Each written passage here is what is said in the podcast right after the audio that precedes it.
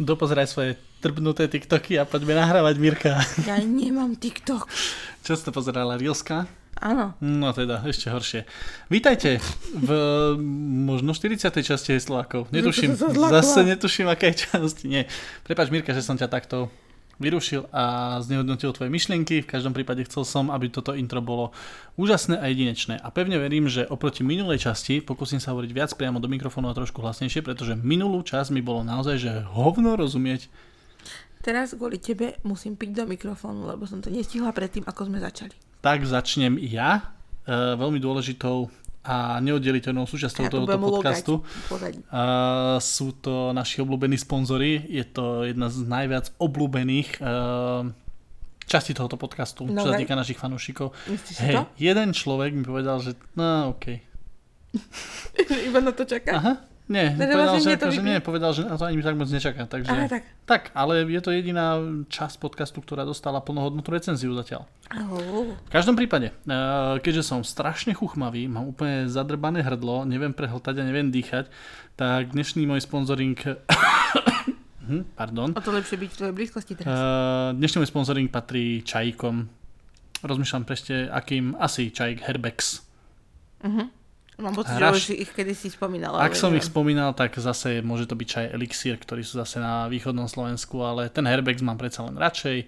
Mám ich hrácu Hrašnom, hneď vedľa Kurvinca. Výborne to, ako vieš. Alebo, no pretože keď ešte z Hrašné, tak sú v Hrašnom len tri veci. Obecný úrad, Kurvinec a Herbex. Všetci, všetci, si bol? Všetci sú na jednej ulici. Nie, je to na jednej ulici hneď vedľa seba. Ja som inak z toho elixíru ani nemala, ty si to celé vypil sám, ten raketník. Nuž, to je tak, keď človek pije sedemdesiatdva čajov denne. No a Miruške sa neujde chuďatku žiadny. No ja mám, uh, prosím vás, môjho sponzora, uh, vec, ktorú ocenia rodičia. Skúsaj ty hovoriť do toho mikrofónu. Však som tu. Pardon. Tak. Mm, lepšie, lepšie, halo, halo. A nejak nás to slabo berie, či sa by to... Ale my, Hovor. Aj, ale my aj ticho hovoríme teraz. No. Lebo nám tu zase spí dieťa. Ako už býva tradíciou. No, uh, môj sponzor pre rodičov asi skôr bude zaujímavejší, alebo pre ľudí, ktorých sa nejako týka uh, rodičovstvo. Uh, Angel Care, uh, kôžna plienky. O bože. Ak mám poradiť ľuďom, ktorí čakajú dieťa alebo plánujú dieťa, dve veci, ktoré si musia kúpiť počas tehotenstva, respektíve už potom, keď je dieťa na svete, tak je to kôžna plienky a kanvica, ktorá zohrieva vodu na konkrétnu teplotu. Nehovorili sme o tom minule? Neviem. Koľko čas, časti? Nie. O tej kanvici možno, ale Nedávali o... sme rozumy novým rodičom? Ale plienky, kôžna plienky nie. OK, tak dohovor. Ja, ak áno, tak pardon. Ale opakovanie... Neviem prečo, tak mám pocit, že minule sme, minulá časť podcastu, kde, ktorá sa volala, že prečo decku kúpovať Hugo Boss cuclík, dudlík, tak sme sa dosť podstatnú časť, asi desať minút venovali tomu, čo odporúčame kúpiť novým rodičom. A hej, ale to, ja som zabudla na ten kôš. Dosť o tom pochybujem, keďže to je jedna z najlepších vecí, čo máme. Ja som to stále mala v hlave, že som o tom ešte nikdy nehovorila. Je to ako naše investičné zlato. Nie, ten kôž je super. Fakt je super, lebo tento byt nie je až taký veľký. Čiže kebyže tu máme plienky, stačila by jedna, dve, tak by tu bol ukrutný smrad a vďaka tomu košu tu nie je až taký smrad. A ja sa ťa opýtam, je to slovenský výrobok? Nie. A vieš o tom, že tá, tento oh, segment sponzorov ja je... Tá logika tohoto segmentu Dobre. je v tom, že hovoríme Viem. o slovenských firmách, ktoré Dobre. chceme podporiť. Tak neviem. Môžeš podporiť, povedať o tých drbnutých plienkach, čo sme naposledy kupovali, ten kolovrátok, či ak sa to volalo. Kolovrátok, či... kolorky. A to nie sú tie slovenské ja plienky. Možno.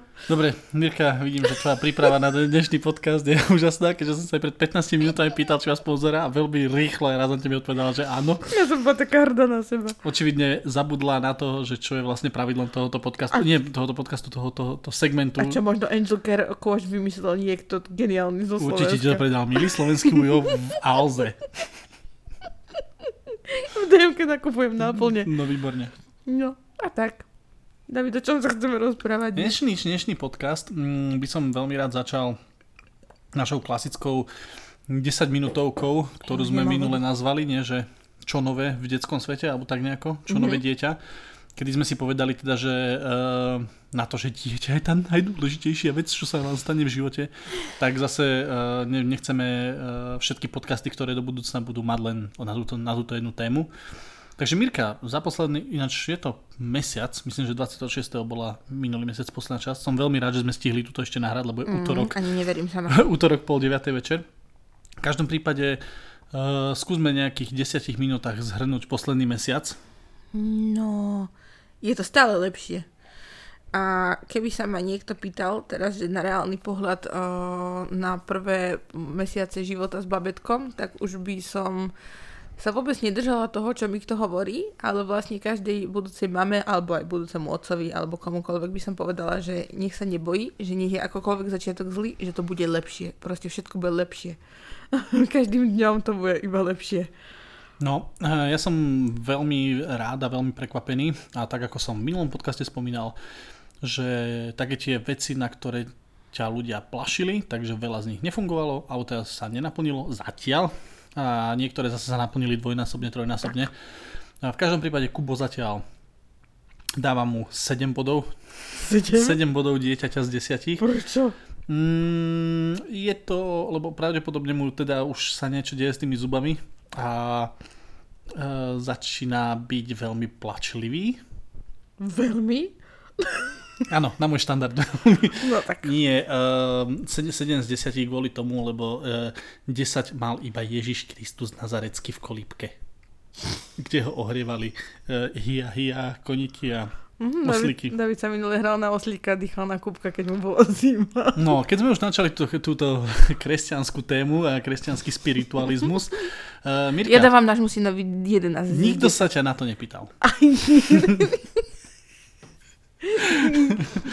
Dobre. Uh, Mirka, chceš, alebo skúsime nejak spoločne porozprávať príbeh o tom, skúsime, aké je to pokrstiť dieťa a za krstného mať človeka, ktorý nemal uh, sobáš v kostole? No je to dramatické, lebo vlastne musíte oklamať túto cirkev.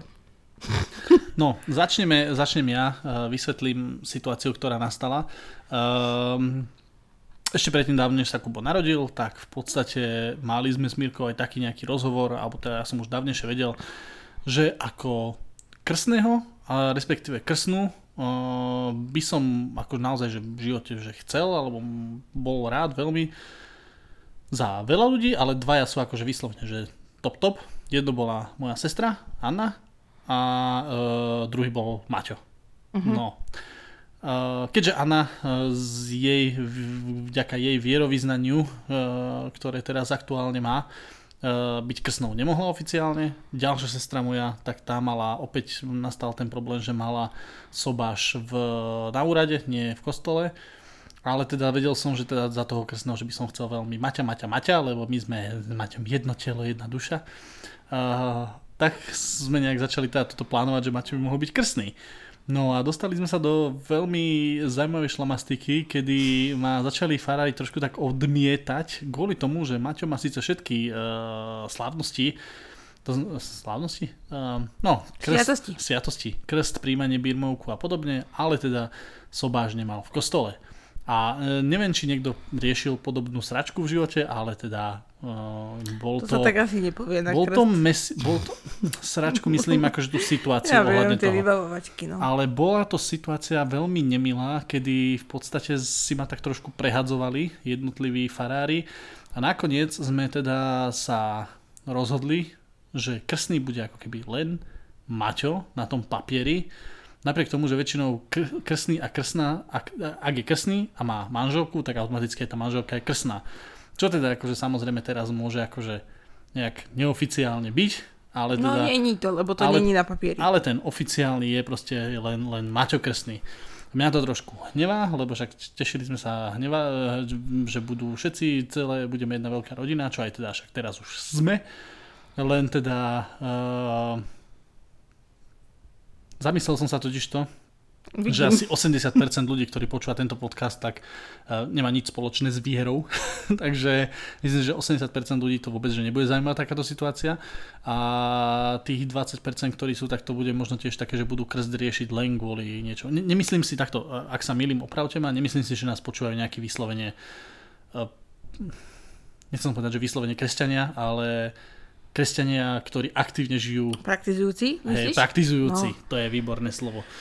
Takže ak, ak ste medzi nami posluchačmi, tak dajte vedieť. Ja by som, ja som veľmi rád za každého, kto, o, o kom viem, že sa k tomu nemá problém vyjadriť. V každom prípade hovorím, tá situácia bola nemilá. Strašne sa začínam potiť. Ja som dopil trošku deci vareného vína a spotený som jak pes.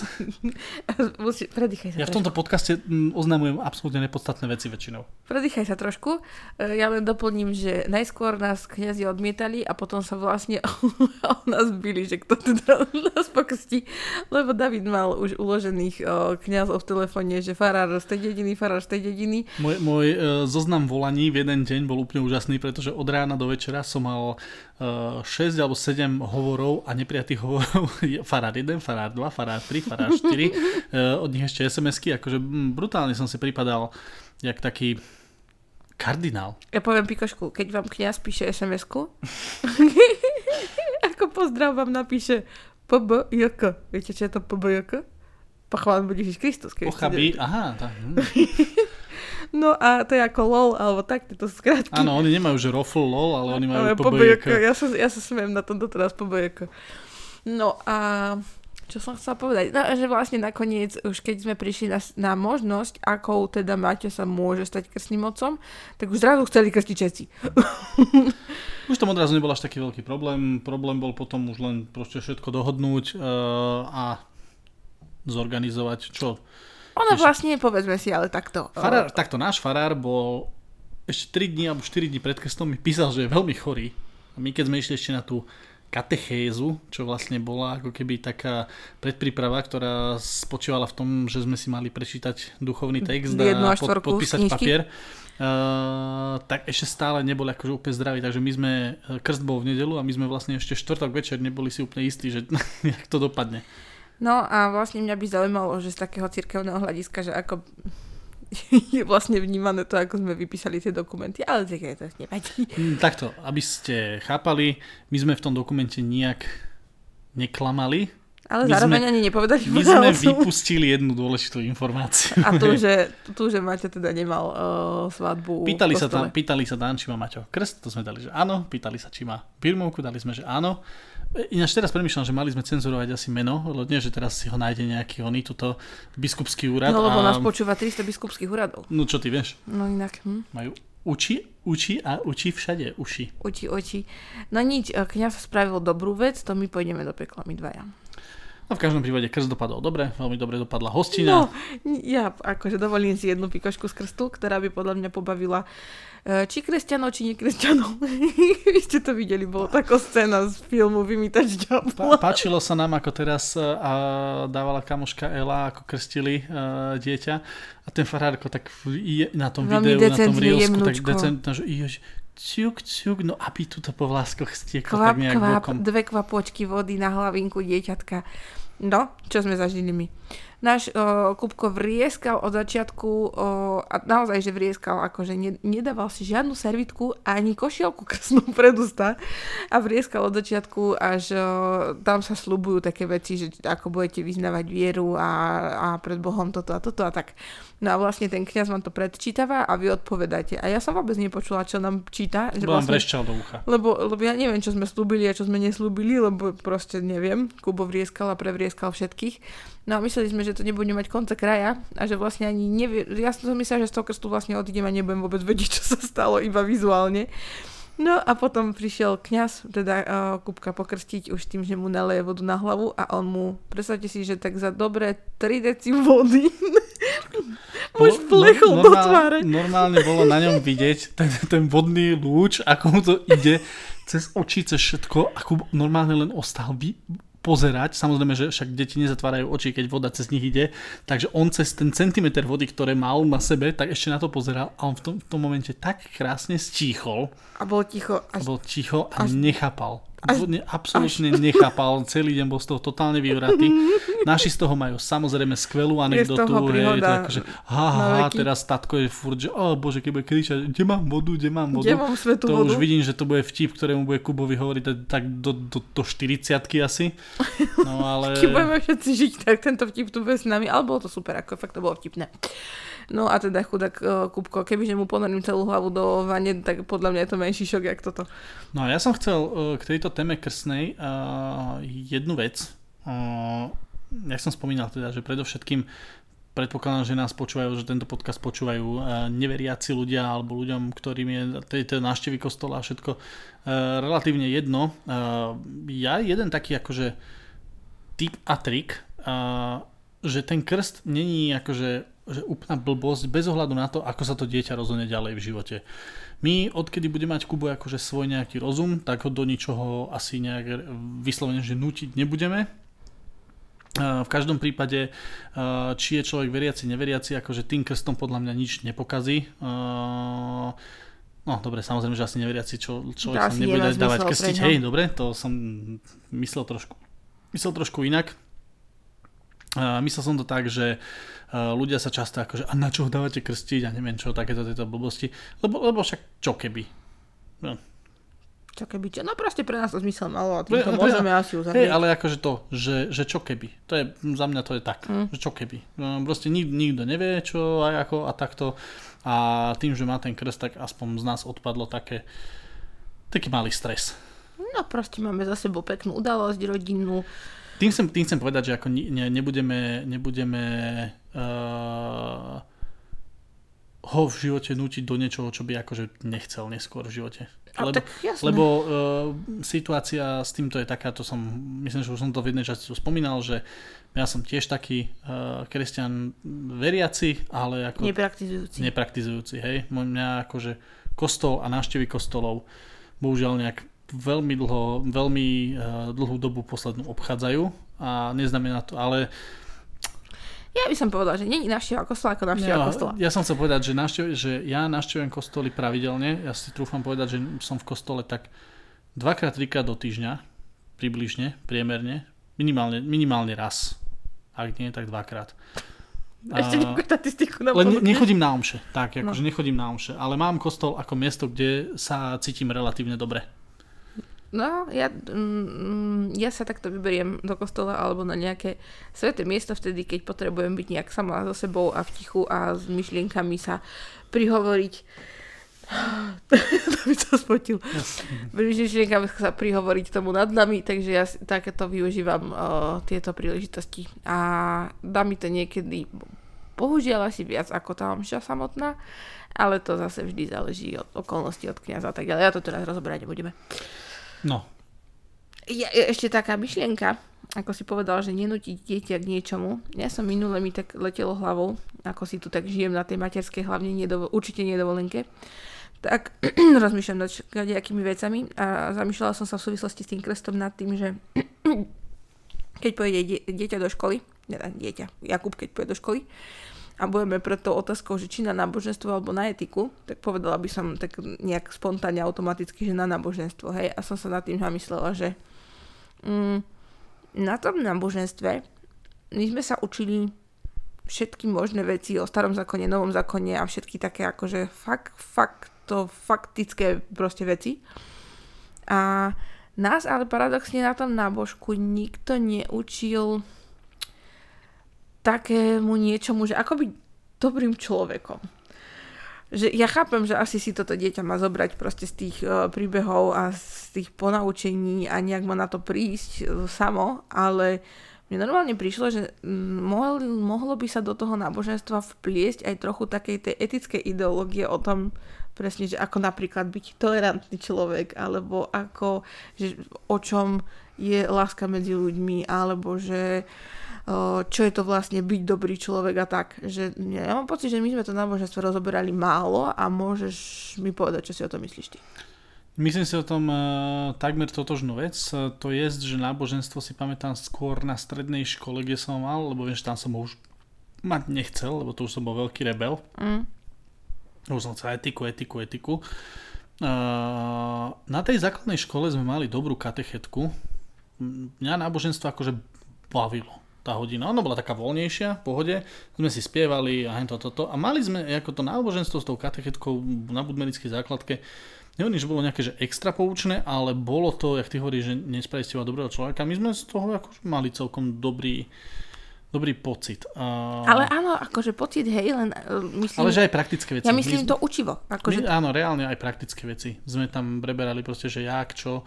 Bolo veľa príbehov a ty, ak hovoríš, že príbehy, tak my tie príbehy, tá katechetka sa snažila prenášať do života. Uh-huh. Ako mali sme tri alebo štyri príbehy, ktoré sme tam furt do okolečka, ale snažili sme sa, alebo snažila sa ich aj nejak prenášať proste do praktického, praktického života. Čo bol úplný opak kateche, katechizmu na... v strednej škole, kde na strednej škole sme mali katecheta, o ktorom si stále myslím, že to bol jeden z tých proste uh, nechcem úplne povedať, že pedofilov, ale Ech. určite s ním niečo bolo v neporiadku. Uh-huh. Tam to ten človek, a to myslím jeden ročník na Mijave teraz, ten človek podľa mňa nebol úplne, uh-huh. nebol úplne OK.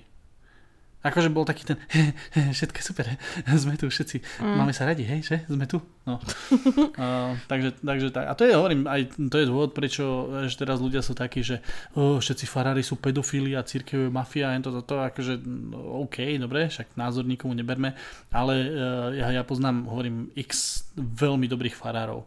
To je proste, no to že farár, farár stále títo ľudia hlavne čo nechodia že vôbec do kostola, alebo teda, že vieru nejak nepraktizujú, alebo sa jej zriekli, alebo niečo podobné, tak majú nejakú tú útkvelú predstavu z článkov proste na aktualitách a e, majú predstavu z Nine Gagu a majú predstavu odtiaľ, lebo tam bola taká, tam bola taká, tam bola taká. Ja to často prirovnávam k tomu, že títo ľudia sú vždycky sú takí, sú takí strašne múdri, jak oni vedia, že všetci farári sú takí istí. A podľa mňa to je úplne to isté, keď niekto e, povie, že on nepôjde do Iránu, lebo videl, že v Iráne je proste, že teraz tam linčujú ženy. Tak tam nepôjde, lebo tam sú, lebo všetci Iránčania sú jebnutí a zlí ľudia, hej. Alebo ako keby si povedal, že všetci ale, moslimovia sú teroristi. Alebo že áno, že všetci moslimovia sú teroristi, alebo čo ja viem, že nikdy nepôjdem, uh, nikdy nepôjdem do Indie, lebo v Indii všetky deti žgrlú peniaze. Mm. Áno, je to, že v Indii žgrlú deti peniaze, hej, áno, ale to neznamená, že proste, že India je taká. No, to možno znamená. Skôr ho... Ten, ten príklad, ktorý ja mám v hlave vždy, je ten, napríklad ten Irán alebo Pakistan. Mm. Nechoďte tam, lebo všetci Iránci a, Iránci a Pakistanci sú teroristi. A potom tam prídeš a zistíš, že aha, že oni nie sú. A práve, že niektorí sú ako fakt dosť milí. Ty dneska ideš jak pila. Ty si sa veľmi dostal ďaleko od toho, čo som ja chcela. Ešte sa vrátim sa o krok dozadu k tomu náboženstvu samotnému. Že áno, my sme mali dobrú katechetku na Gimply a akože učili nás dobrí kňazi na, na, na božku. Na to sa sťažovať nemôžem. A... Ale o, skôr, som sa, skôr som tiež rozmýšľala nad tým, že my sme boli trieda, o, teraz už ho, hovorím o tom gymnáziu, som chodila na osemročný Gimpel, čiže tam sme boli od desať do osemnásť rokov, čiže vlastne celú pubertu. Teraz myslíš, že ťa bolo počuť, alebo nie? Nie. Mm, chvála Bohu. Uh, úplne si ma vyvedol z rovnováhy. No, uh, že boli sme tam celú pubertu a... my sme boli dobrá trieda. My sme fakt nemali, že problémových žiakov, nejakých, čo by boli nejakí výtržníci, proste nejaké zlé decká, čo by robili nejaké vyslovenie, že extrémne zlé veci v škole, to vôbec. A neviem si predstaviť, že ako by tie hodiny náboženstva, ktoré sme mali, že nám, nám to vyhovovalo, tá forma, ako to prebiehalo, aj vlastne nikto sa na to nestiažoval, všetci s tým boli v pohode, všetkým sa to páčilo, spie- presne ako ty pravíš, spievali sme, kreslili sme, pozerali sme filmy, chodili sme do kostola, keď bolo treba, no a tak rôzne.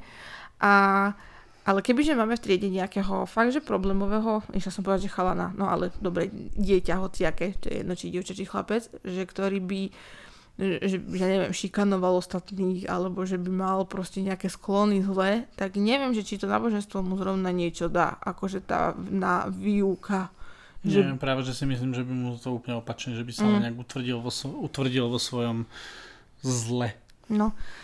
A zase, no tak, a tak Boh vie, takému dieťaťu možno netýka nič nedá. To asi záleží od toho, kto ho vychováva a tak ďalej. Ja, ja stále tvrdím to na príklade z môjho okolia, ktorý nebudem menovať, je, že poznám ľudí, ktorí ti proste budú v bežnom, v bežnom živote hovoriť o tom, jak by mali Ukrajincov vyvraždiť a buzerantov obesiť a vykastrovať a podobne. Samozrejme, to som teraz myslel Uh, citujem daného mm. človeka, nie je to nejaký môj názor, uh, a potom ide v nedeľu do kostola, spína tam ruky a uh, ešte machruje tým, že strašne spieva najhlasnejšie zo všetkých a jeho počuť, hej? A to takých je veľa. A to ne? takých je veľa, choďte na hociakej dedine do kostola a podľa mňa polovica z tých ľudí, čo ide v nedeľu do kostola, tak príde domov a hovorí vám o tom, jak by proste hen ho nemali hen toho zabiť a hen tam toho, hen tam toho odjebať a neviem čo podobné. To sú, to sú také tie veci. Alebo, alebo potom príde tetka, vieš čo, ide do kostola. Babka nejaká hej, babka ide do kostola, vyleze z kostola a hovorí hen tam oné manciku, lebo mancika má nový bicykel a to isto na to ukradli a hen to toto. To je väčšinou ináč, to je taká, taký ten stereotyp od tých ľudí, čo chodia do kostola, hovorím predovšetkým v tých obciach, tak to tak mm. väčšinou platí. A hovorím aj podľa tej praxe, ktorú ja viem, je to tak, že tí, čo tam najviac spínajú, tí, čo najviac ruky spínajú, tí, čo tam najviac ruky spínajú, tak tí potom dojdú domov a nemajú vôbec záujem o niečo z toho praktizovať. A ja si stále myslím, že tá viera sa dá proste um, aj tak nejak um, potichu praktizovať. Mňa by zaujímalo, a už som nad tým veľakrát rozmýšľal, uh, však ja na Instagrame sa nejak raz za čas sa nejak vyjadrím uh, ku svojej téme verenia viery. Mm-hmm. Uh, mňa by tak zaujímalo, že keby ma niekto ako začal sledovať, alebo povedzme tí ľudia, čo ma sledujú dlhšie, povedzme tri štyri roky, či by napríklad, že podľa môjho Instagramu a storyček povedali, že, ako, že som veriaci. uh, lebo tak snažím sa tam dávať nejaké kostoly a takto, občas akože pri tých hovorím, tak ma to zaujímalo, že či niekto podľa nejakého, že mojich sociálnych sietí a tak, či by niekto mi typol, že proste áno, veriaci človek. Mm. A tak podľa mňa my sa vymýkame takému štandardu toho, ako si predstavíš, tak keď sa povieš kresťan, tak si nepredstavíš nás dvoch. Hmm. Vieš? To je pravda. Nuž, uh, a keď sme už teda načali, načali túto tému, alebo ty, ty si to veľmi dobre povedala uh, o tej výchove, tak chcel by som sa dneska, máme približne polovičku za sebou, chcel by som sa dneska povenovať uh, takým dvom Uh, téma, ktoré najprv som myslel, že ako kašľame na to, nebudeme sa o tom baviť, ale si myslím, že keď v rýchlosti nejak to prebehneme a nebudeme zachádzať moc do hĺbky, tak aspoň môžeme vyjadriť také mierne malé zdesenie, dá sa povedať. Mierne malé, veľké. Mierne malé, veľké zdesenie a to sú, jak sme hovorili, teda, že posledná časť vznikla pred mesiacom, tak to sú také dve tie dôležité udalosti, ktoré sa v Bratislave stali. Ja by som začal tou druhou uh, a to je teda Uh, ten náš um, teroristický čin, v podstate tá, či chce niekto povedať tomu teroristický čin, či chce tomu povedať niekto zločin, vražda, to je v podstate si myslím, že všetko to isté, lebo stalo sa to, čo sa stalo a proste uh, v, podnie- v podniku dvaja, dvaja ľudia. ľudia zomreli na následky toho, že niekomu jeblo v lebení. No. No, ak, ak môžem, ja by som začal touto mm. onou, lebo ja som hovoril jednu vec, keď sa toto udialo a hneď na druhý a tretí deň, keď vlastne bola známa tá identita toho vraha, tak som hovoril to, čo hovorím vždy, keď sa stal nejaký či už teroristický útok, alebo sa vystrelala nejaká škola, väčšinou teda v Amerike, alebo sa stalo niečo proste ohávne tohoto typu. U nás na Slovensku, ja si pamätám, že taká posledná veľká vec bola, keď Herman v Devinskej proste mm. začal strieľať s tým kalachom do tých, do tých uh, Rómov. Ľudí. Uh, ale ako bolo to vyslovene mm. zamerané proti ním, takže preto uh, to bolo, poviem tak. Ale áno, do ľudí. Uh, a aj po tých rokoch všetci poznáme, odhne všetci, ale vieš, že poznáš to meno Herman. Áno. Ale ne, nevieš vôbec, kto boli tí ostatní ľudia. Uh, poznáš Breivika, hej, mm. poznáš hentoho, poznáš tomto. Američania, tí si tí úplne idú v týchto novinových článkoch, proste tých, čo vystrieľujú tie školy, tak to je hneď, že kto to bol. A ja som sa strašne bál, to, to bol hneď prvý deň, alebo druhý deň, čo tá identita bola známa. A ešte hovorím Mirke, že uvidíš, že z tohto debila tu budú robiť proste celebritu. Mm. Uh, celebritu v tom zmysle, že v podstate prvé dva alebo tri dni sa takmer nikde nespomínali. Nepísali te, o obetiach. Te, te obete. Všade bolo, že on, henten, henten, henten, jeho fotka, jeho fotka, jeho fotka, mena všade, mm. jeho meno všade. A mena obeti akož maximálne tak dali, samozrejme je to asi kvôli nejakému mm, zachovaniu mlčanlivosti a tak, lebo asi, o tých obetiach sa nemôže takto písať. Ale bol som veľmi rád, keď akože už to nebolo až také tabu a začali ľudia... Bolo neviem, veľmi milé, že ľudia, ktorých poznali, teda o nich vlastne vytvorili tie medailóniky a nejaké tie memoáre, povyťahovali, že čo spolu zažili, aké, akí to boli ľudia. Že majiteľ, vlastne... majiteľ teplárne vlastne, ktorý sa tomu hneď vyjadril pomerne skoro, čo mm. ma teraz prekvapilo. Ale to som len chcel, že presne som vedel, že nastane tá situácia, že hen toho debila Magora budú všade, hovorím, nie velebiť, to není dobré slovo, ale že to jeho meno a ksicht bude všade. A to je presne to, čo hen tí ľudia chcú. To je, to je presne to. Ešte spísal, jak on je, jak, tak malá jeblina, spísal ten svoj manifestík. Ľudia, čo spísujú tieto manifesty a tak, tak to robia preto, aby sa o nich rozprávalo. Úplne presne, si, presne dokázal to, čo chcel. Proste na, no, aj, aj keď sa potom síce odstrelil, dobre mu tak, ale uh, dokaz, dokázal si to, že tie médiá, a nielen slovenské, ale všeobecne, vždy proste ten deväťdesiat percent toho priestoru venujú tomu vrahovi. To je všetko pravda, čo vravíš. Ja teraz uh, ani, ani milimetrom, ani stotinou milimetra sa nejdem zastavať uh, tohto chalana, ale stále vravím a aj by som to prizvukovala všetkým, že on v svojej podstate za to nemôže. A bohužiaľ za to môžu jeho rodičia a, a stav a situácia, v akej bol vychovávaný a v čom rástol. Preto hovorím, že sme mm. presedali z tej témy tej výchovy. Hej, to už ja som to naznačila. Chcela tak akože trošku mm. premostiť, že, že presne takýto chalan, či by chodil na najlepšie náboženstvo alebo na najlepšiu etiku, tak je to všetko jedno, je to všetko v ríti, lebo keď oni doma si žijú nejaké, a idú nejaké názory, jeho rodičia, tak no neviem, či pomôže ti niečo. Ľudia, ľudia často hovoria, aj viem, že na internete sa vyjadrovali, že, že ho ľutujú, že nedostal, že ne, ne, neprežíval nejak lásku alebo niečo podobné. Ja si myslím, že toto s láskou nič nemá. Proste vy, ak máte doma rodičov, mamu a otca, ktorí vám bežne proste hovoria v reálnom živote, a ešte sa tak vyjadrujú, oni sa tak vyjadrovali verejne, mm. že proste, že Židia za všetko môžu a henty za všetko môžu, tak čo z toho decka? Že proste tam on, oni mohli ho mať radi, oni mohli mu hovoriť, že synáčik, synáčik, bla bla bla, a potom keď mu tatko povedal doma, povedzme, že je nedelný obed, jeho tatko tam drbe po stole a hovorí, že o, tí Židov by mohli splíniť ešte raz a niečo podobné, ja proste si, takéto, ja takéto nemyslím, sračky, človek, tak to sa na toho syna podľa mňa nalepí. Ja si nemyslím, že človek, ktorý je schopný vypustiť z úst, že niekoho, kohokoľvek na planete Zem mal by niekto iný poslať do plynu, ja si myslím, že ten človek nedokáže ľúbiť a nedokáže, neviem.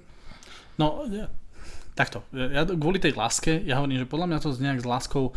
Uh, my, my vieš si predstaviť, lebo, že naozaj áno, tento tátko, ale... že si k nemu sadne a po, po chlapkách ho pochrbte, alebo... Ale to nie, po... ale to sme nemali ani my doma. A nejdem, nejdem vraždiť proste do klubu.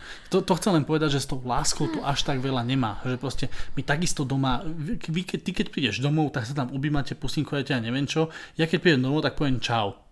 A idem proste si riešiť ne, svoje veci. Ale nie je láska len o objatia o pusinkách. Áno, hej, nie je to o objatia o pusinkách, ale my sme nikdy neboli taká tá rodina, čo si chce hovoriť doma v nedeľu, jak sa majú radi všetci a tak. Proste všetci sme to nejak tak tušili a podobne, že ale jak, jak potom, keď sa jedná o tú tému tej lásky, tak jak to musel mať on doma. Pretože ja hovorím, my sme doma nikdy neboli takí, že akože ťučuli, mučuli, mali sme sa všetci mm. samozrejme radi, ale uh, nikdy ma teraz nenapadlo, že oh bože, naši ma nemali radi, tak mm. idem niekoho zastreliť, hej.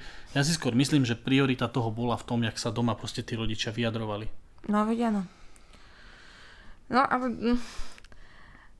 Aj tak, si, aj tak si myslím, že človek, ktorý je že odmala naozaj zahrňaný citom, nejakým pekným citom, takže nemôže dospieť do takého štádia, aby sa rozhodol ísť niekoho zastreliť. Ja si, aha, pro, pro mňa je to proste, mi sa to nevie zmestiť do hlavy, ja to neviem pochopiť, že, že sa to tak dá. Ja poviem teraz môj, môj veľmi kontroverzný názor. Uh, ja stále si myslím, že uh, normálny bežný človek, ak nie je športovec alebo polovník, nemám prečo mať doma zbraň.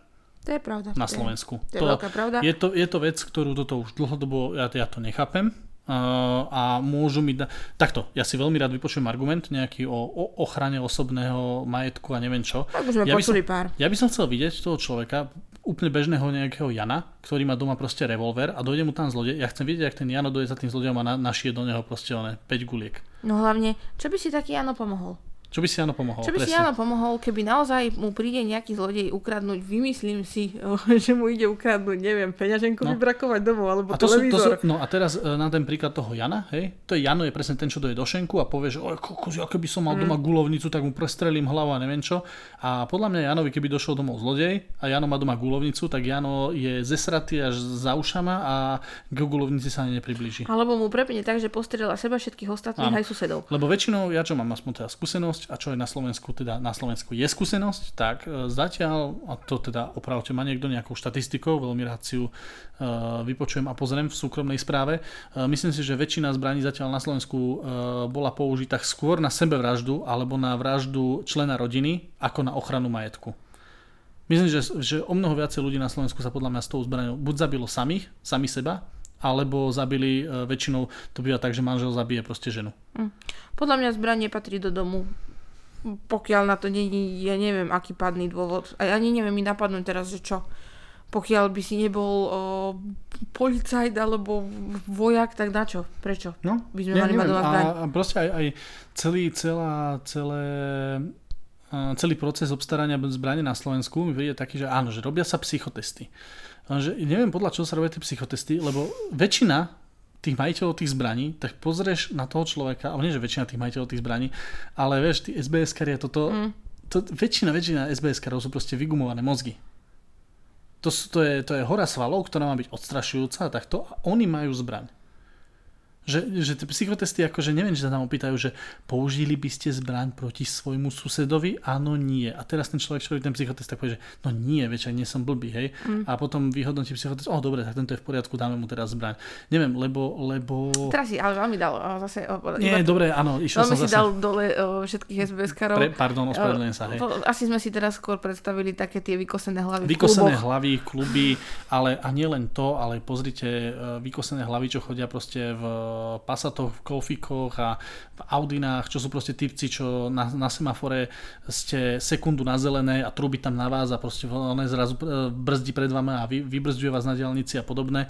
To sú všetko toto také proste psychopatické prípady, ktoré keby náhodou v tom aute mal tú zbraň za jazdy, tak je schopný stiahnuť to okienko a máva tam na, ňu, na, na vás s ňou. To sú ale takí tí ľudia, ktorí podľa mňa idú robiť es bé es kara presne preto, aby o, sa k tej zbrani dostali a aby len mal pocit, že ju má. Že mu to dvihne ego a sebavedomie, že ju má. No, v každom prípade, dobre, asi by som rád zavrel túto, túto tému, lebo možno sa niekoho dotkneme alebo niečo. Uh, odsudzujem to, ja ešte raz, odsudzujem proste nejaké držanie, uh, hlavne, ja neviem, automatickej pištole alebo niečo, hej, že niekto má kalašníkov, alebo mm. to, čo ideš robiť? Čo je dohne? Susedi chodí kone, kohuty večer obrábať, alebo čo? Ne, nechápem to proste. Mm. Alebo akože týto argument uh, hej Slováka typu slovenský branec, hej, že on potrebuje doma one uh, kalašníkov a em šestnásť, lebo náhodou, keď jeden to dňa pôjde one bojovať za Slovensko, tak ale, si ako zoberie, hej. No. Takže hovorím, to je len taká moja, taká, taká moja vec, že väčšina tých ľudí, ale to, chcem sa vrátiť tej myšlienke mojej, je, že väčšina ľudí, ktorí proste majú zbraň, tak väčšina tá zbraň je proste áno, že oficiálne nejaké stráženie majetku, ale hovorím, skúsim, nenapadlo mi to pozrieť pred týmto nahrávaním toho podcastu, skúsim to po tom podcaste pozrieť, že aká je štatistika, lebo podľa mňa naozaj e, viacej ľudí bolo na Slovensku zastrelených tak, že ten majiteľ zastrelil buď seba, alebo niekoho svojho blížneho, ako nejakého zlodeja alebo niečo podobné. Pretože ja naozaj, neviem, dobre, nepozerávam správy a neviem čo, ale viem, že na Slovensku, keď niekto niekoho zastrelí, tak to je hneď v správach, hej? A ja, no, sa, tak, a ja málo, to a málo kedy vidím správu o tom, že o typkovi uh, Ignácovi z Báhoňa išli vykradnúť dom, tak zastrelil zlodeja, ktorý tam bol, hej, tak sa ubránil. Hrdinsky neviem, sa či ubránil. Som za posledných pár rokov akože videl niekde takúto správu. Že by, že by vôbec niekedy bola správa, že Ignácovi z Báhoňa, že um, ako... ako ubránil e, svoj majetok, nikoho nezranil a v sebaobrane použil veľmi efektívne svoju zbraň z nočného stolíka. Ninja Ignác. Lebo väčšinou tá správa, ktorá je, že e, Ignác z Báhoňa došiel najebaný domov jak štolberka. Prestrelil si nohu. Nie, no, no v lepšom prípade, alebo došiel domov, žena na ňu kričala, prečo je najebaný, tak, tak jej šupol štyri gulky do hlavy. No, alebo tak.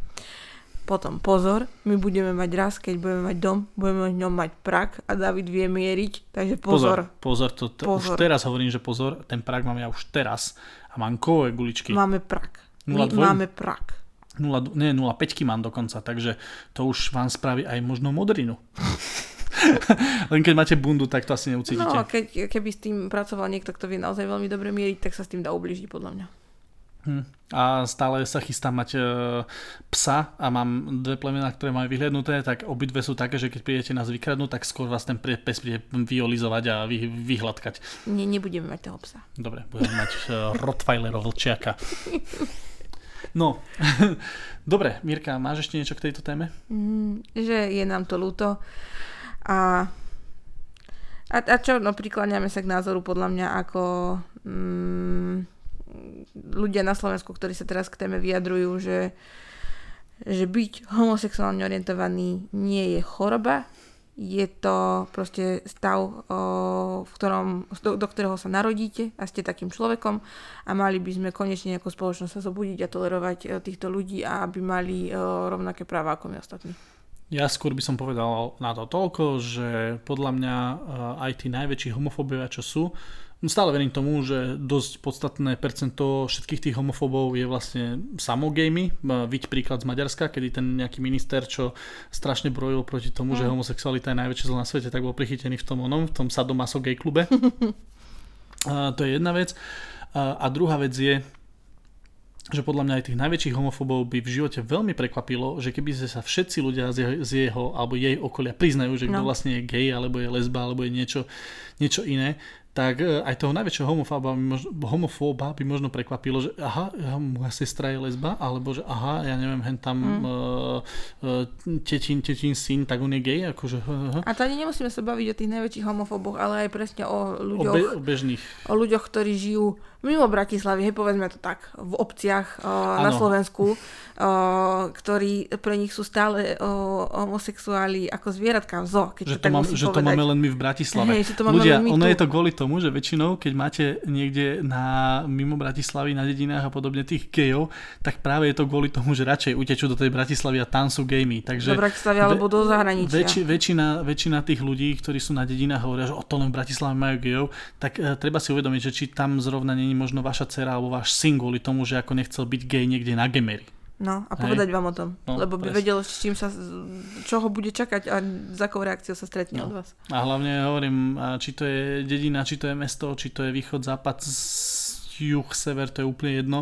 Tak e, dobrý príklad, poviem taký jeden príklad zo života, e, že moja mama, hej, ktorá akože nikdy nebola nejaká akože že, e, úplne proti gejom, ale nikdy nebola akože stotožnená, hej, mm. s tým, že je niekto homosexuál. Nedala ale, by si duhovú vlajku na dom. Nedala by si duhovú vlajku na dom asi nikdy, e, ale napríklad sranda je, že ona akože nemá problém o tom hovoriť, že ak, jak v robote v nemocnici je henten doktor mm-hmm. gej, henten doktor gej, henten doktor gej a ona aspoň žije v tom reálnom svete, že mm. vie, že proste v tej uh, iks ypsilon nemocnici, ktorú som to asi pätnásťkrát spomínal, neviem, prečo ju cenzurujem, ale že aj v obrovskej, proste asi najväčšej bratislavskej nemocnici je minimálne päť šesť proste uh, doktorov a týchto zdravotných asistentov proste gejov a väčšina je v t- k tomu úplne otvorená, alebo ak mama hovorí, akože ono geja spoznáš občas podľa medového hláska, takže ako uh, občas nie je až taký problém v tom vašom okolí.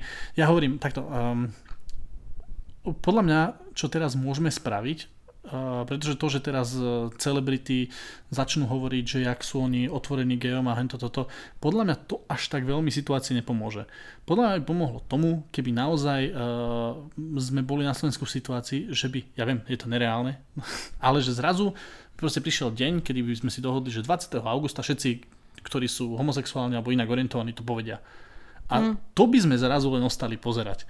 Pretože, jak sa hovorí, nie? štyri percentá, nie? Sa Mňa hovorí. By strašne zaujímalo to reálne číslo. Pretože... Že keby fakt každý, ke, ako, keď si predstavíte hru Sims, uh, kde máte tú svoju postavičku a jej svieti nad hlavou taký uh, zelený, čo to diamant. je? Diamant. Tak keby vlastne všetkým gejom sa rozsvietili diamanty nad hlavami, tak by sme boli asi dosť prekvapení. Ja si, ja si myslím, že hej, pretože to číslo je podľa mňa ďaleko, ďaleko väčšie. A ešte jednu takú uh, poviem zo srandy, že uh, podľa mňa by bolo veľa ľudí prekvapených, keby uh, nejakým nedopatrením došlo obrovskému hackerskému úniku Slovenska a zadáš nejaké meno do nejakej databázy a vyskočí ti jeho história vyhľadávania uh, porna na internete. Pretože podľa mňa to je veľmi veľa. A hovorím, je to práve, sú to títo hejslováci, čo sa bijú do prsu, čo aby sme proti gejom, toto, toto, že treba ich, one, toto a toto s nimi robiť. A potom idú domov, dajú si iks en iks iks, vyskočí na nich, no, chceli by ste si pozrieť nejaké transporno so shemaleom, kde sú, kde sú dve, dva chlapobaby a honia si medzi sebou. O, to je ono. Ale toto, akože, o, chápem, tvoj, tvoj point, ale nebrala by som to ako smerodajný, lebo podľa mňa ľudia pozerajú porno... Pff, také porno, že čo, akože nechcel by si to zažiť, podľa mňa, čo pozeráš. Chápeš, čo chcem povedať? To, to áno. Že ale... mnoho ľudí podľa mňa netúži v reálnom živote to, čo pozerá ako porno. Uh, hej, ale myslím si, že nie úplne... Ka... Myslím si, že tá hranica, aspoň v tom porne, je nastavená tak, že heterosexuál naozaj gay porno nepozerá. Ja si myslím takto, že každý asi videl gay porno. Mm. Hej? A hlavne je to pokritické od chlapov, ktorí väčšinou hľadajú lesbičky na tom internete. Hej? Uh, ale myslím si, že človek, ktorý má že sto percent vyriešenú svoju orientáciu heterosexuálne, tak nepotrebuje pozerať niečo iné.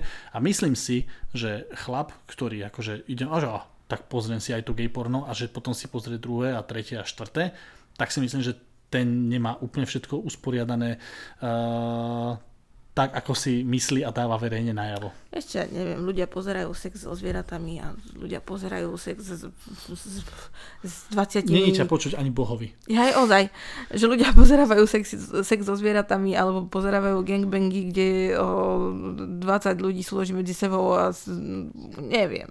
Dobre, uh, nič. Necháme, hm. necháme túto tému, uh, necháme túto tému uh, témou. Uh, ja som k tomu mal ešte nejaký... nejaký bod, ktorý som chcel k tomu povedať, ale mňa to bohužiaľ nič, nenap- nič nenapadá. Mňa napadá jedna vec, uh, ktorá teda uh, to nemá teraz nič spoločné s nami, ale bola to napríklad tá návšteva toho uh, nie Kakadu, ale ako sa volá? Gay bar bratislavský, kam sme my išli vtedy. To je Papa Giorgio. Papagayo. Papagayo, Papa Giorgio. Čo som si Papagayo. A napadlo, napadlo mi tak, že uh, hovorím, nechcem teraz brať, že oh, my sme tam boli a teraz predstavte si nás, ale napadla mi tá situácia, že takéto niečo by sa stalo, že sme boli v podstate ako, že boli sme v gaybare, boli mm. sme tam dve baby, dvaja chalani a ešte dokonca sme sedeli tak, že ty si sedela s kamoškou a ja som sedel s, hej, s jej frajerom že oproti. Že mohli sme vyzerať, že sme že páriky. Hej, presne tak a ešte sme tam akože popíjali do, dosť výrazne radikálne. A mňa napríklad toto tak zamrzelo, zamrazilo, keď si predstavím, že tá situácia bola taká, že on vyslovene, že oh, hento sa mu teda nepodarilo, tak ide mm. hen tam a ide to, to spraviť. Že proste byť sa tam vyvalili dvere, došiel by tam nejaký primitív a proste... A by nás postrieľal, no. Hej. A, a to je to, kamarátka to dobre povedala, keď bol potom taký ten smutočný pochod, tak som sa s ňou stretol a uh, tá, ona, ona z hodou okolností, tak ona často práve tam vystupovala. V, uh-huh. myslím v teplárni teraz.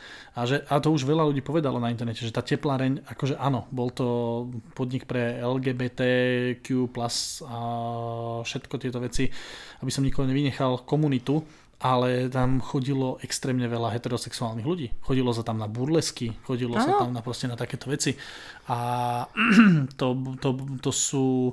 To je len naozaj zhoda okolností a šťastie obrovské, že tam zrovna vtedy nebola nejaká akcia, ktorá proste tam mohlo byť tridsať štyridsať ľudí a z toho tam mohlo byť proste polovica ešte... heterosexuálna. A to je jedno, že to bol heterosexuálny, že tam bola proste akcia, kde tam mohlo byť štyridsať ľudí. No. To je úplne jedno, že či, čo, čo bol jak orientovaný, ale že ten chlap, keby došiel do takého podniku, tak je mu to úplne jedno. Kto mm. je čo, že to vlastne úplne sa vymýka jeho, tomu jeho skurvenému manifestu a podobným pičovinám, pretože on nevedel, nerozmýšľal nič. Čokoľvek, mohol postrieľať čokoľvek. Čo? Prečo zastrelil čašničku? Mm. Hm. No lebo. Postrelil teda, pardon. Mm. Nič, a ešte akože nedá mi nepovedať na tému gay barov a určite teraz akože nejaký homofób by do mňa hodil prvú vec, čo by držal v ruke.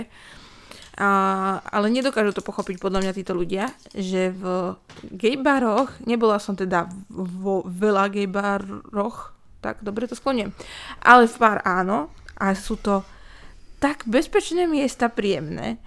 Ja ako žena... Hlavne pre ženu, to som chcel povedať, že hlavne pre ženu gejbar podľa mňa super miesto. Ja ako žena, ktorá, predstavte si moje ja spred päť rokov, situácia piatok večer, chcem sa aj zabaviť s kamoškami. Ideme na bežnú diskotéku, to je jedno, či v Bratislave, alebo v akomkoľvek inom meste, či na dedine. Prídem na diskotéku, na každej jednej božej diskotéke príde za mnou chlap. Buď ma pozýva veľmi slízko na drink, v, v lepšom prípade, v horšom prípade sa začne o mňa otierať rozkrokom. Ďakujem pekne. Potrebujem toto ja zažívať v piatok večer? Nie, nepotrebujem. Ja chcem ísť na tú diskotéku sa zabaviť s kamoškami, zatancovať si. To je všetko. No, dobre, možno sú, áno, určite sú medzi nami také, ktorým vyhovuje, keď sa o nich niekto trie rozkrokom a možno to skončí nejako inak tento večer. Ja si som... myslím, že tie zadané ženy, alebo za, mm. ženy, ktoré majú priateľov a myslia to akože nejak relatívne vážne, tak sú dnes z toho úplne šťastné. Hej, akože možno, že to lichotí, áno. Chlapom sa to väčšinou nestáva, hej, chlapovi nepríde žena do baru a nezačne sa mu šúchať len tak o... No, to nie. No. Ale ide o tú pointu, že koľko som stretla za môj život po baroch, diskotékach, krčmách proste debilných, uchylných, primitívnych, slizkých mužov, heterosexuálne orientovaných, no radšej pôjdem štyristokrát do gejbaru, kde budem mať svätý pokoj, budú sa na mňa chlapi usmievať, dobre si s nimi zatancujem a odídem v pokoji, spokojná domov. A ešte k tomu väčšinou sú vyšportovaní. A ešte dobre tancujú. To je taký ten pozitívny stereotyp, áno, gej väčšinou dobre tancujú, to je naozaj pravda. Do všetkých gejov, čo poznáme, tak trúfam si povedať, že deväť z desiatich gejov fakt, že sú vynikajúci tanečníci. Áno, áno, áno. A ešte choreografie spravia hocičo. Uh-huh. Dobre. Pustite, pustite gejovi Britney Spears a to, to uvidíte, čo sa, čo, to uvidíte, čo sa udeje. To je, to je, čo príde, no. Takže toľko to taký, taká myšlienka z mojej strany, že vlastne v tom gejbare sa, sa človek cíti oveľa bezpečnejšie ako kdekoľvek inde. Pevne verím, že sme sa teraz ako nikoho nejak nedotkli alebo niečo. Spomínali sme to väčšinou gej, gej, gej, hovoríme gej, gej, gej. Ale gej, myslíme to všeobecne proste na cel, celú ako keby komunitu. Uh, hovorím, tých ľudí, ktorých s Mírkou poznáme, ako to není, že opočítame na jednej ruke, hej. To je ako, že s Mírkou dáme ruky dokopy z, na nohách a podobne a stále možno by sme ešte nemali dostatok prstov. A áno, musíme povedať aj my, že o, podľa mňa počet o, gejov a lesbičiek, odkedy sme sa nasťahovali do Bratislavy a nejak tu začali aktívne žiť, tak áno, odtedy ich poznáme viac, lebo tu nie, že ich tu žije viac, ale vie sa o tom. Že, že... vie sa o tom. Lenže, keď sa tak zoberieš, tak väčšina není z Bratislavy. Áno, však drvivá väčšina nie je z Bratislavy. No. Proste to, že tu bývajú, je kvôli tomu, že Bratislava, hovorím, bola trošku otvorenejšia, jak, mm. ja neviem, proste, vieš, Snína. No, tak, asi tak. No. Dobre, uh, posledné, poslednú vec, uh, takisto nie úplne veselú, ale nechcem sa jej venovať nejak extra dlho, tu by som to veľmi rýchlo zhodnotil, pretože mám trošku inú myšlienku, ktorou chcem na túto tému nadviazať. To bol ten Mongol, imbecilný, debilný, ktorý nabúral na zastávke, na ktorej sme my uh, kedysi každý týždeň čakávali presne o takomto večernom čase. Tak ja domov. Som chodievala z roboty a do roboty odtiaľ, takže... že vlastne v podstate je to asi jedna z najpopulá- najčastejších zastávok v Bratislave, ako tých, tých najhlavnejších. Mm, autom, kto nešiel zo Zochovej niekedy, tak asi nebol v Bratislave. Autom vraziť proste do kopy ľudí. Hovorím takisto, Magora, plné noviny, hneď ako sa dozvedelo nejaké jeho meno, tak takisto zase bolo to len o ňom, o ňom, o ňom, o ňom, o ňom. Situácia to, že ako v článkoch, v novinách boli, alebo teda, že v novinách boli články, že mu hrozí až dvanásť rokov väzenia, je pre mňa úplne To je, to, je, to je nonsens. Pretože, a hlavne polícia Slovenskej republiky je schopná na Facebooku zdieľať, že uh, zatkli proste typka, čo mal pri sebe dvoch jointov a hrozí mu dvadsaťpäť rokov väzenia. A potom si vedľa toho, polícia Slovenskej republiky to spravila v ten deň, že ho zdieľala článok myslím zo Smečka alebo odkiaľ a že hrozí mu až dvanásť rokov väzenia a hneď na to asi tri hodiny alebo štyri hodiny dala na to, jak proste nejakého devätnásť dvadsať ročného typka, že mu našli asi, dobre, asi dvadsať gramov trávy, tak mu hrozí dvadsaťpäť rokov väzenia. Zase nemusíme baviť o tom, aké je to hrozne priebané, nie? Mm. akože... A nehovor, nehovorme o tom, čo ja som teda, veľmi som sa snažil vyhýbať komentovaniu na Facebooku, myslím, že som na túto tému hodil len dva komentáre. Uh, jeden bol k tomuto a druhý bol uh, k tomu, že vlastne, čo bola tiež dobrá pointa. Ja stále neviem, kto to bol on. On sa stále hovorí, že aké je to veľké zviera a hento toto a nejaká politika, alebo neviem čo, alebo tuším, mal niečo s o, o, Slovenským olympijským zväzom. Uh, ja som si hneď myslel, že ten týpek proste, že ak pôjde do basy, tak pôjde tak, že päť sedem rokov. Mm. A zatiaľ to vyzerá tak, že sa to aj naplní, lebo niekde, áno, niekde hovoria, že neboj, nebojte sa, že pôjde on na tých pätnásť alebo dvanásť. Ja stále hovorím, že kde to my v jakom kokotistane žijeme, že niekto najebaný zrazí, nezrazí, zabije päť ľudí a ako my sa ideme baviť o tom, že možno pôjde až na pätnásť rokov. Možno, hej. To, to, to je... Už len keď to hovoríš, tak mne zase chlpí všetky stoja, čo, sa, čo som na hrane toho, že mi je to tak hrozne ľúto a tak hrozne som vytočená. Tuto, ne, nebudem tu dávať nejaké akože svoje stredoveké stredoveké názory von, ale ja si myslím, že toho typka mali zavrieť do miestnosti bez okien, bez dverí, bez odpočúvacích zariadení a kamier e, s rodičmi týchto piatich ľudí. No. Mali ho tam proste, mali ho tam zavrieť a e, čo sa s ním stane, malo byť v osude tých ľudí, akože to. Pretože podľa mňa nikto, neviem, neviem sa ani, ani len vcítiť do toho, čo museli zažívať títo rodičia tých ľudí, ale myslím, že ako nikto ho nechcel zabiť, ale ako tiež je cez... Dobre. Dostať ho do nejakej Tiež je, tiež je cez taký ten verejný lynč, že teraz ľudia v komentároch, že a Moska, a bodaj by, a bodaj by, a bodaj by, a hento a toto, ale však dajte pokoj, že podľa mňa sa na neho voda varí niekde, ale presne ako David vraví, že tí, ktorých sa to bytostne týka, tak dobre sme v civilizovanej spoločnosti, ale keby sa to tak dalo, že, že si ručne stručne s nimi vybavia, čo sa dá. Na. Um. Trošku uvoľním túto ako napätú, napätú tému a nechcem to teraz nejak zľahčovať, ale minule som počúval podcast Billa Burra a sa dostal mm, asi v roku dvetisícjedenásť alebo dvanásť o tom hovoril o tých trestoch, ktoré sú myslím, že na Filipínach alebo neviem kde. A to sú teraz nie za vraždu, to sú za to, že týpek ukradol niekde nejaké mm. veci, hej, alebo tak. Ale to, čo im sekajú prsty a takéto? Či? Sekajú prsty, ale on hovoril o veľmi jednoduché veci a to je uh, verejné len poníženie. Uh-huh. Uh, oni sa tam linčujú tou palicou po holej riti. Kedy ty si na nejakom námestí, si na námestí, kde ťa proste vyzležú, že úplne do hola, tebe zaviažu ruky, je tam týpek s, takým, s takoutou proste hr, hrub... To nie je, že hrubá tyč, to je taká dlhá ohybná tyč. Uh-huh. A proste je tam a spraví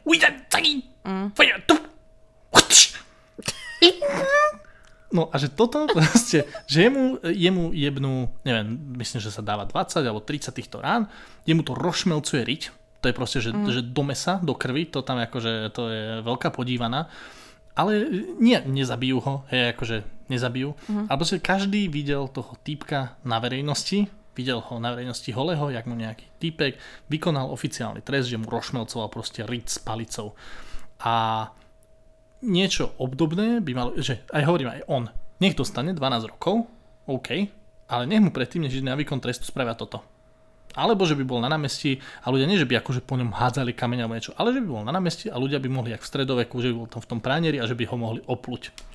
Ale aj toto, ako m, ľudia po takýchto ohavnostiach, že idú do väzenia a to je jedno, či na desať rokov, dvadsať na doživotie a vlastne sedia si niekde, kde je teplo, kde majú stravu, kde im je dobre.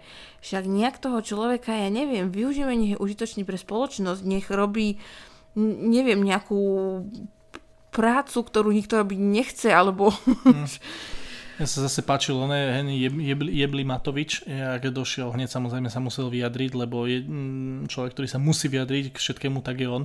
Tak jak mal skvelý nápad, že autá po opilých šoféroch sa budú dávať akože do verejných aukcií, kedy veľmi dobre začal mazať samozrejme komentáre, alebo veľmi dobre mu ľudia začali komentovať, že ve, väčšinou tí ľudia, ktorí naj, v najebanosti idú na aute niekde, tak rozjebu na totálku, takže ľudia ako dosť nechápali na tom, že čo chce dávať do aukcie, či zadné dvere na súčiastky, alebo ale tento človek, sklo z kufra, hej? Ja si reálne myslím, že jemu preplo. Áno, ináč to sme vám možno asi nikdy nepovedali, náš názor na Matoviča, že je jeblý proste, jemu úplne preskočilo v hlave. Ale on podľa mňa nebol vždy tak jeblý, ako je teraz. Mm, teraz mu, sa mu niečo udialo. Nechcem rozoberať tému Matoviča, chcem nie. rozoberať toto a to len, prepáč, ak ti teraz to nejak preskočím, uh-huh. ale chcel som len jednu vec, čo som chcel povedať chcel som jednu vec k tomuto.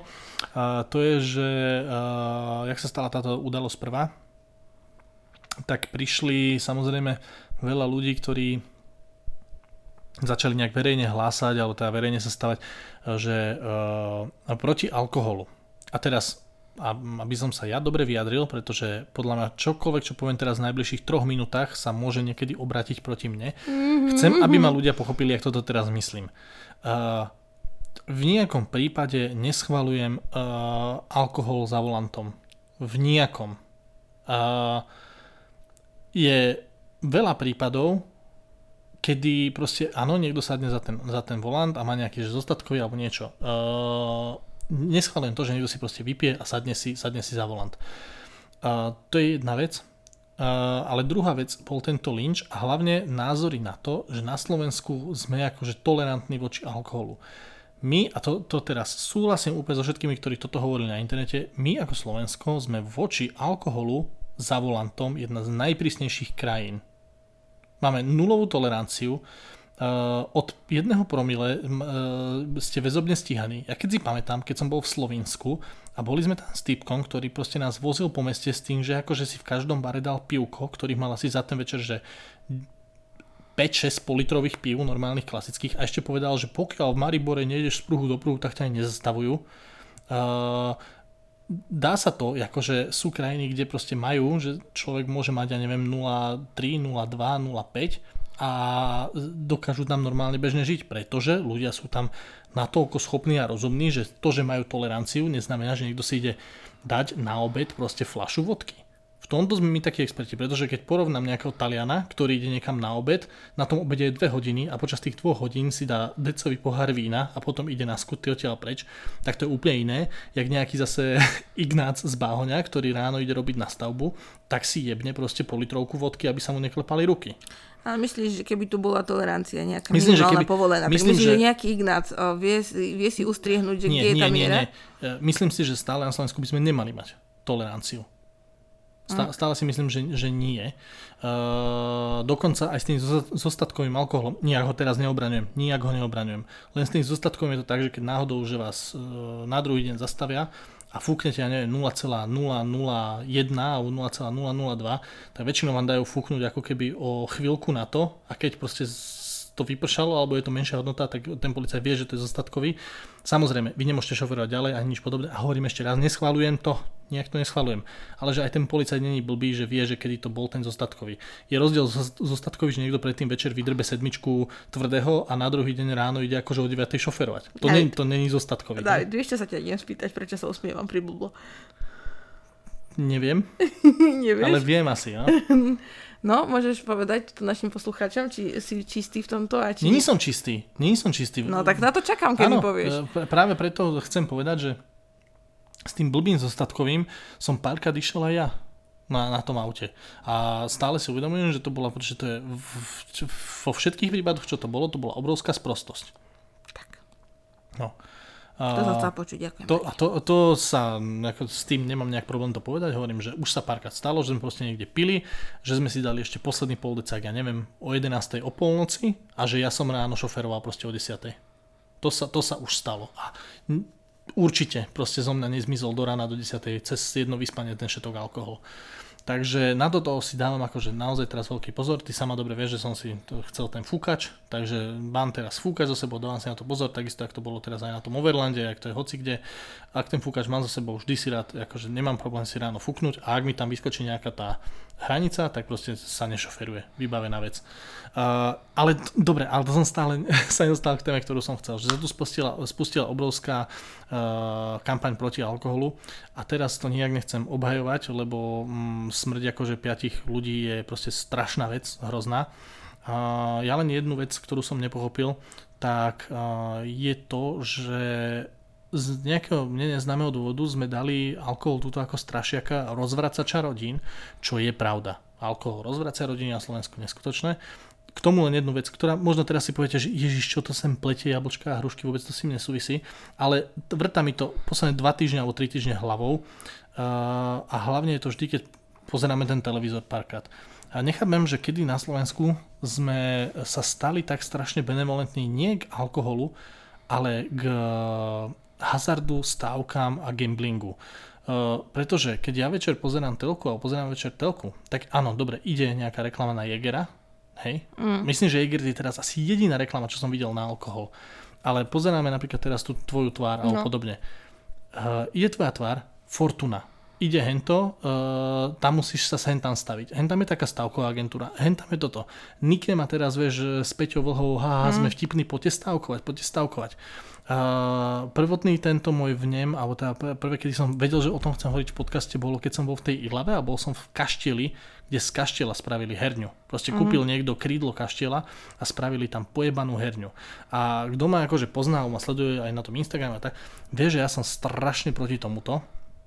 Uh, a jak sme sa teraz akože spravili sme si tu teraz fantoma, že náš slovenský fantom je alkohol, ja nechápem, kedy sme sa stali tak strašne benevolentnými k tomu, že vy si večer pustíte telku alebo idete na YouTube alebo idete na internet a každá naozaj reálne, keď skúste si to niekedy opočítať, druhá až tretia reklama je na stávky a za hazardné hry. A nehovoriac o tom, že keď idete po mestách, ja som to minulého, teraz som to hovoril na prednáške, mám tam tú skvelú fotku uh, Michaloviec, kedy uh, Michalovce v podstate sú, toto ich námestie, ako keby by bolo, že pekné mesto, v Michalovciach námestí je asi dvadsať herní. Asi dvadsať. A toto ja som, toto ja nechápem a stále proti tomuto nejako budem, že my akože teraz na Slovensku, na internete, na Facebooku, v diskusiách sme tu spravili démona a rozvrácača rodín. A možno, že ja to hovorím akože z tej vlastnej skúsenosti, pretože mne zase akože tie herne rozvrátili vo svojej podstate našu rodinu nejako, mm. ale nechápem, že prečo sme si tu teraz demonizujeme veľmi alkohol, ktorý nejak neobhajujem, hej, ale bolo by vodomé pokrytecké hovoriť vlastne niečo na alkohol, keďže e, pijem alkohol, hej.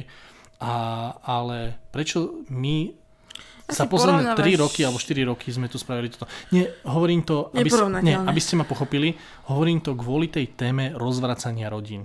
Pretože teraz sme, sme ten alkohol a hlavne po tejto nehode sa téma alkohol rozvracač rodín stala témou číslo jedna. A ja nehovorím, že alkohol nie je rozvracačom rodín. Ešte raz hovorím, dúfam, že tu nikto nepoužije nejaké slovo proti mne. Alkohol je rozvracačom rodín. Nie je nič horšie, keď je proste nejaký tatko alebo matka alkoholici, odnášajú to deti, alebo odnášajú to vzťahy, odnáša to neviem čo.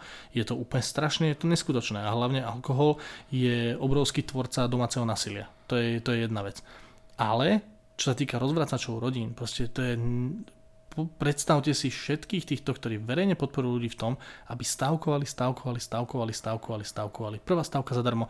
A e, k tomu ešte len poviem jednu vec, kedy som, čo som si všimol, okrem toho teda, že tieto stavky tak sú trendami v telke a teda na internete, tak len k tomu poviem naozaj poslednú moju nejakú uh, myšlienku, je to, že prečo teraz, uh, a menujem konkrétne, menujem Fortunu, menujem Nike a ešte menujem, ešte neviem, kto je tá tretia stávka, ako teraz Tipsport, Tipsport, uh, ktorí vyslovene si zakladajú na tom, že teraz robia spolupráce s memečkármi na Instagrame.